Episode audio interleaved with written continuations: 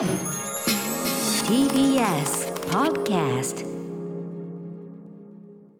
さあ月曜日です。熊崎君よろしくお願いします。はい歌丸さん今週もよろしくお願いします。はいということでだいぶね温度的にはちょっとだけねちょっとだけ秋の足音と言いましょうか。先々先々週ぐらいですかねものすごく暑くなった時に比べると。はい今私ちょっとねあのリモートでそこにはいない、あの赤坂の TBS そのスタジオにいないんですけど、ええ。スタジオのその温度計的には赤坂の最高気温的には。ただ気温自体は最高が32.3やで今30.1っていう表示になってますね。なんですかね。でもね風が明らかにちょっとねそうですね。なんかあれですよね空気感ですかね。ちょっとだけね、うん。ちょっとだけこう季節がこう一個進んだかなっていう感じがしますよね。しますね。そんな中ね、まあ、熊崎さんは週末またお仕事お忙しかったと思うんですが。そうですねあの、うん新しくなった国立競技場で、はい。新国立競技場で。はい、ゴールデングランプリというですね、大きな大会国際大会なんですけど、まあ、今年外国の選手来られないということで日本の選手と、あとはインターハイ高校生の全国大会が今年中止になったので、そこでこう苦しんだ高校生たちをこう招いてという形で、ね日本のトップと高校生が一緒のレースを戦うっていうよう形で今年は開催しましたこれね。まずその新国立競技場でのはい。あれっていうのは初めて、えーとですねまあ、イベントとか、あとはそのサッカーとかラグビーの試合とかやったりしたんですけど、陸上でのイベントって考えると初めてです、ね。陸上の大きい大会もこれコロナ禍以降は初めてですね、初めてだよね。本当に。はい。でしかもその高校生まで一度に返してっていうなんか、はいはい。全部まとめてここでやりますみたいなそう感じでなんです。お疲れ様でございましたお疲れ様でした。けどねうんどうですそのあの新国立競技場は？あのやっぱり隈研吾さん建築ということで木をたくさん使ってるっていうことはもう皆さん報道などでは感じてらっしゃると思うんですけど、こう見てみるとやっぱりこう我々の控室の,、うんのために使わせていただいた部屋が、はいい、わゆるサッカーとかラグビーとかでこう、うんロッカールームと呼ばれるようなあ選手たちが場所でですね、はい。ロッカーの一つ一つのベンチとかその周りが全部木でできてたりとかですね。裏もそうなんだ。裏とかもかなりこう47都道府県の木をすべて使ってるとかっていうところのこだわりもありましたし、はいはい。あと結構選手たちが話してたのは、こう海外の競技場に来たみたいだなという感じでまだその国立競技場というところで日本としてうんうん国立競技場みんなが戦う舞台として慣れてないっていうこそうだともあってよね。見慣れない見慣れない場所でやってる感じね。東京でいつも知ってるあの国立競技場のあの場所なのに、うんうん。あここ初めてでなんかちょっと遠く海外に来た気分ですよねみたいなことはみんな話してましたね。まあ、当然新築のなんかなんかねそうです。こなんか雰囲気とかもあったんだろうね新しい感じっていうのはすごくありましたね。あとやっぱりそのコロナ禍でいろいろね皆さんその練習なんかも普段通りにやってもねなかなかこう気分的にもできない中で。そうすね。が使えない選手とかもいてやっぱり室内でのトレーニングに限られたりっていう選手もいてですね。だから露骨にん今シーズンちょっと調子がまだまあ初戦ということもあるんでしょうけどね。悪いなっていう選手もいる一方で一方で昨日女子の 1500m で日本記録が出ちゃった田中ね希実選手っていう若い選手が出したりとあかのだから今までそのあの力を他の大会で使ってない分ここでドンって出せる人もいればそうなんですそうなんです。やっぱりちょっと調子本調子どうもっていう人もいればっていう。男子の 100m でそれこそ9秒台の小池選手とか、はい。多田選手って世界陸上とかええのリレーでメダル取ってる選手とかに高校2年生の群馬県の東京農大二高の高校2年生が勝ったりとか、なかなかの番大番狂わせが起こ番ったり。狂わせでもいくら調子が悪いと言っても相手は高,、まあ、高校2年生でも相当なタイムを持ってるんですけど、まあねそれその中ではすごいレベル高いんだろうけど、はい、もちろん高校生ではトップの実力なんですけうどんそういう番狂わせ起きたりとかなんだ。高校生はやっぱりその気になっちゃいますよねこれ親御さんとかも含めてね。ねいやもちろんもちろんそれはねうん。大金星ってことだろうけどね。相当すごいことですよ。まあそんなこんなも含めていや。うん。あのあれでしたよね。あのちょっと僕ねちょうど昨日は実はとあるちょっと仕事してて、はそれリアルタイムで見れなくてあの YouTube ではね、ええ。あの日比さんたちがね日比真央子アナウ女子会ですね。陸上やっぱり若い女性にも見ていただきたいということで新しい試みで女子会というのを女子やりまして。会だしそのいやその要は YouTube と並行して見てくださいってさなかなか民放テレビ局としてはなかなか思い切ったね。あとはもうネット配信もしてましたしね。YouTube ネット配信地上波も本当にいろんな見せ方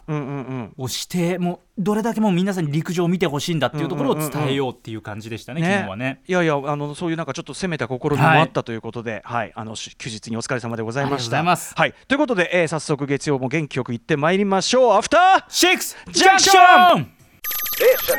After Six Junction. 8月24日月曜日時刻は6時5分ですラジオでお聞きの方もラジコでお聞きの方もこんばんは TBS ラジオキーステーションにお送りしているカルチャーキュレーションプログラムアフターシックスジャンクション通称アトロク。はい、えー、パーソナリティは私ラップグループライムスターの歌丸です。本日は所属事務所スタープレイヤーズ事務所から、はい。えーリモート出演しております。そして月曜パートナーは TBS アナウンサー熊崎和人です。私はいつものように TBS ラジオの第6スタジオからお送りしています。はい、まあでもね、そのなんだ、えーゴールデングランプリ、はい。ね、えー陸上のね、その実況された、ちょっと前までさ、ほら、その実況の仕事もなくてとか、あのうん。野球の時もさ、無観客でやって、はい。ね、実況の声が響いちゃって困るなんて話ねはいしているのから比べれば、少しずつだけどね、そこはね。ちょっとずつね動いていってということでね、やっていきたいなっていうところもあるんですけどもちろん安全面にはね,、まあもちろんもちろん、うんオリンピックね、正直どうなるか分かりませんけども、ね。でもそのね新国立競技場こう立派なもん建ててもちろんそれねいろんなことに使って原価償却してけばいいんだからねそうですね。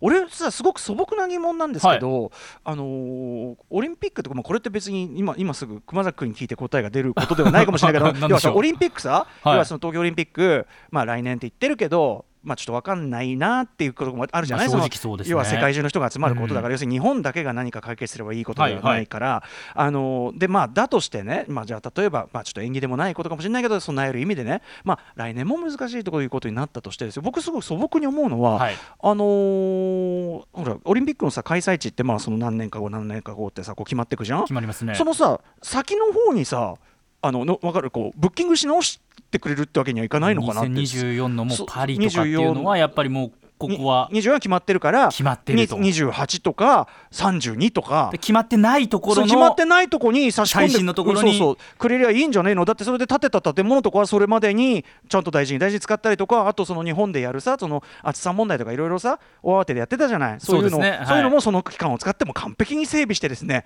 えーやるとか。その単純にその後にこう、まあ、会場面とかは確かにそうですよね。あとはもう選手とかは本当にこうもしもしですよあまあもちろん選手はねそれはもちろんそれは。とかっていうのはまたちょっと別問題になさい。そそれはすみません。それは本当にすみません。そっちはうん。歌丸さん全然別物、うん。確かにその会場ってことを考えるとそういうことはまあできないことはあないの要は東京オリンピッックのためにいろんなものをね、その建物を建てたりいろんなものを整備したりしてっていうのどうなっちゃうんだっていうなんでそれご破産っていう話になっちゃうのかなっていうのが素朴な疑問で。まあ、ゼロか100かみたいな考そうえそうそうそう。方ですもんね。え今ねってでだから IOC そんな意地悪しないで後に回さしてよそんなのさって。うん。思うんだけどそれって難しいのかな？でも決まってない年ってあるでしょ？全然えっ、とそうですね。決まってないとそしたらどどうする？るそのさいやあの2032になりますとちょっともうあの建物が持たない作りなんでみたいな。やそんなそんなわけないじゃない？そ困っちゃいます。そんなわけはないから、だから、あのっていうのは、もちろんそのごめんなさいね、その選手の皆さんのそのそれぞれの、ね、思いとか、うん。選手生命のその、はい。はいあの旬の時期であるとか、ちょっとそそれの話をしてるんじゃなくてというもちろことなんんです。けどそうそうそうそうそう、だから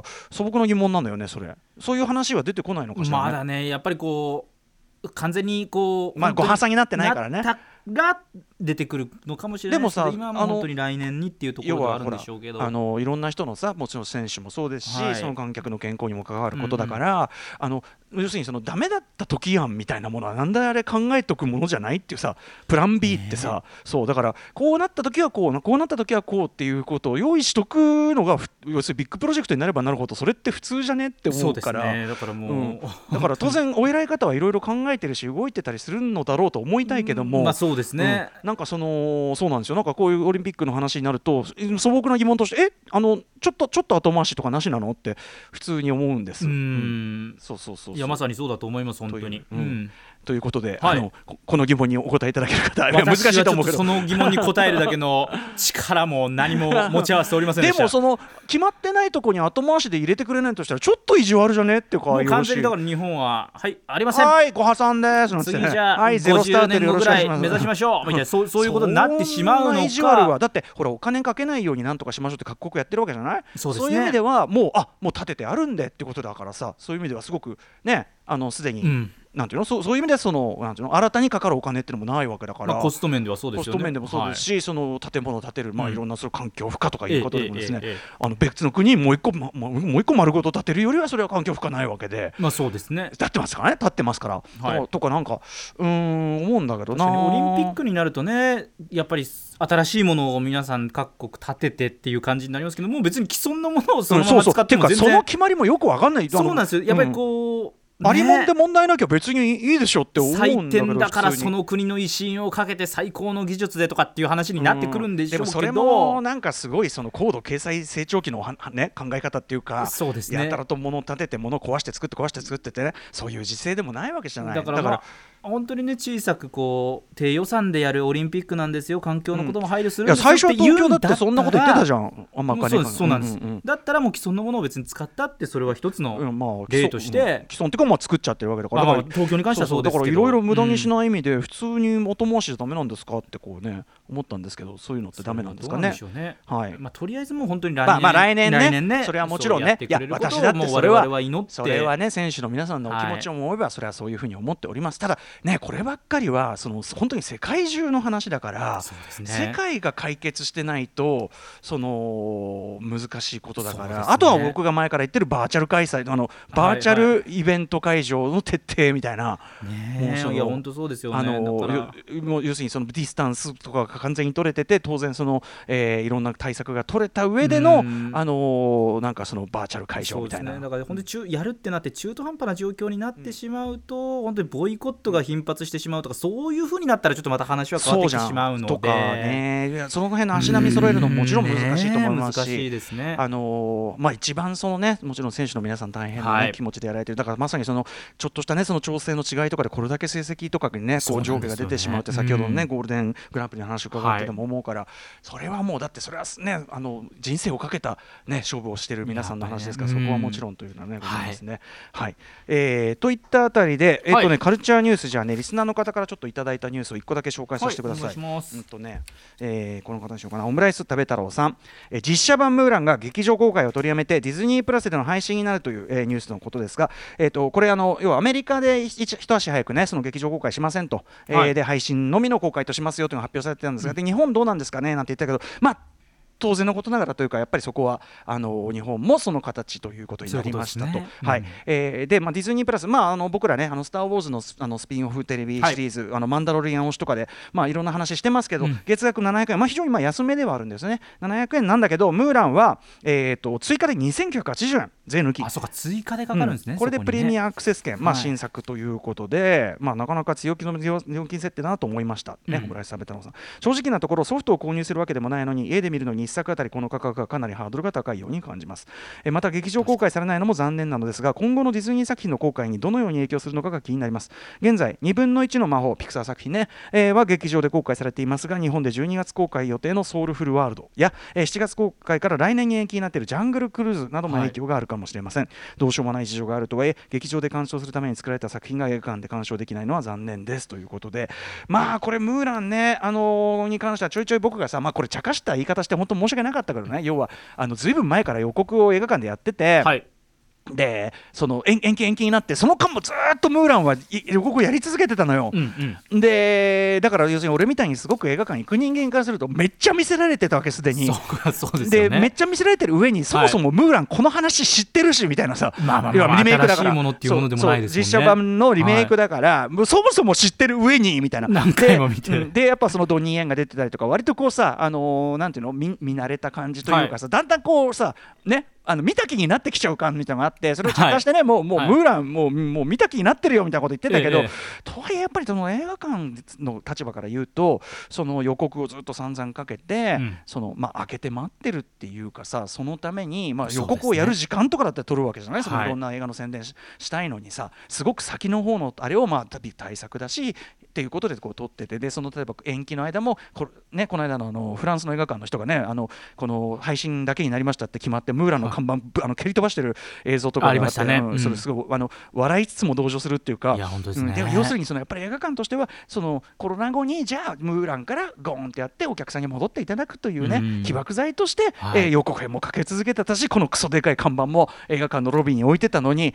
あの何の保証もなしでやらんとはどういうわけだボーンっつって、まあ、フランスの映画館の人がね蹴飛ばしてて。これだから他のなんだっけユニバーサルだっけ？ユニバーサルはその配信分のあれは映画館に還元するといううん。あれをやってたんだけど、ディズニにはそういう配慮もないしっていうんでねまあその映画館の方の失望と、まあ、人によって怒りというのも理解。まあ生活もかかってるし本当にね。そうそう問題ですよね。今実際ねあの大手のねそのシネコンチェーンとかで、うん。これはまあ僕ら映画ファンからすればちょっと、ちょっとしたこのタイミングならではのいいことなのかもしれないけど普段だったらシネコンにあんまりかかんないタイプのやつがやっぱ玉がないせいであのシネコンにかかってるっていうのはいははい。明らかにあるなと思ってんのよ。はあ。この時期もあの普通これインディー系のあれで、うんうん。あの都内だったらミニシアターだし、はい。うん、みたいなところだったのが明らか、まあ、それこそ海辺の映画館ガンガンシネコンでやってるとか、まあ、その余裕があるっていうのも当然あると思うしね、あの今週ムービーウォッチもやるあのブックスマートとかも本来であればめ多分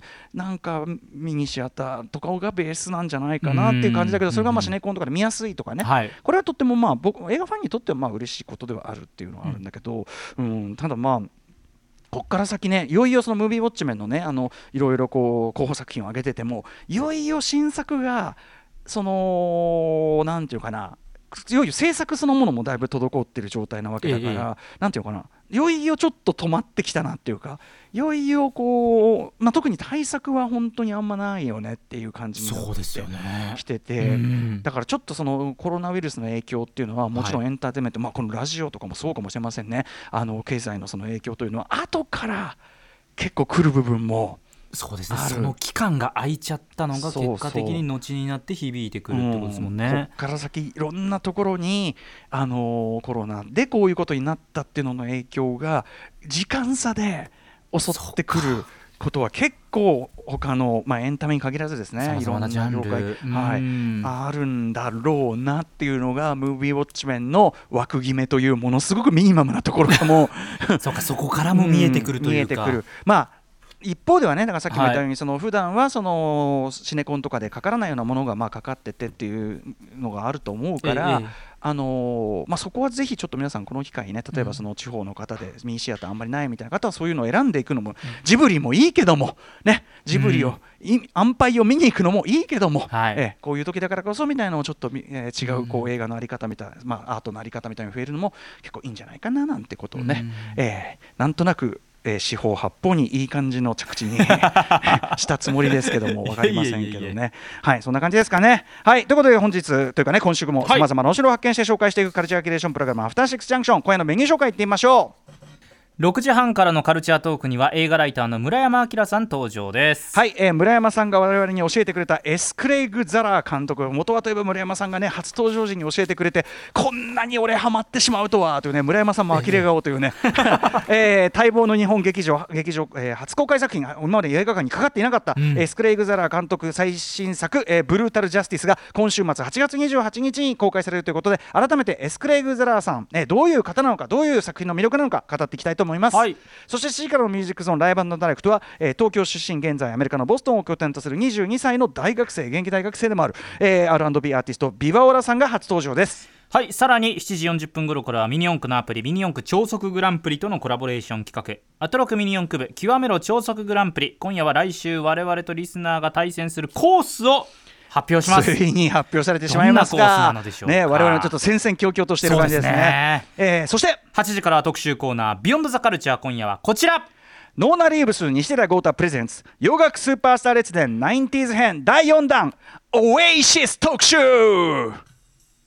はい、ノーナリーブス西寺郷太さんによる月一ポップミュージック史解説企画。90年代編の第4弾。レニー・クラビッツジャミロクワイベックときて来週今週お送りするのは、はい。えー、90s を象徴するブリティッシュロックバンドオアシスです、えーお兄さんの方のノエル・ギャラガーは歴史に名を刻む天才ソングライターでありギタリスト。そして弟リアム・ギャラガーはこう腕をね後ろに組んでこう歌うね独特のスタイル、えー絶対的カリスマを放つフロントマン、えーウィンドブレーカーやジャージ労働者階級の普段着に身を包んだギャラガー兄弟は90年代を代表するギターバンドとしてアンセムの数々を世界中に響かせました、えーそんなオアシスについて、えーとリアム・ギャラガーの方の、えードキュメンタリー「リアム・ギャラガー As It Was」が9月25日から、えー公開されるというこのタイミングで西田豪太さんに、まあ、90年代じゃあオアシスこのタイミング映画やるからということでちょっと山はでかいが行ってみましょうかということで、えーお送りいただきます。はい。番組では感想やリアクションなどリアルタイムでお待ちしています。アドレスは歌丸アットマーク TBS.CO.JP 歌丸アットマーク TBS.CO.JP まで読まれた方全員に番組ステッカーを差し上げます。それではアフターシックスジャンクション行ってみよう。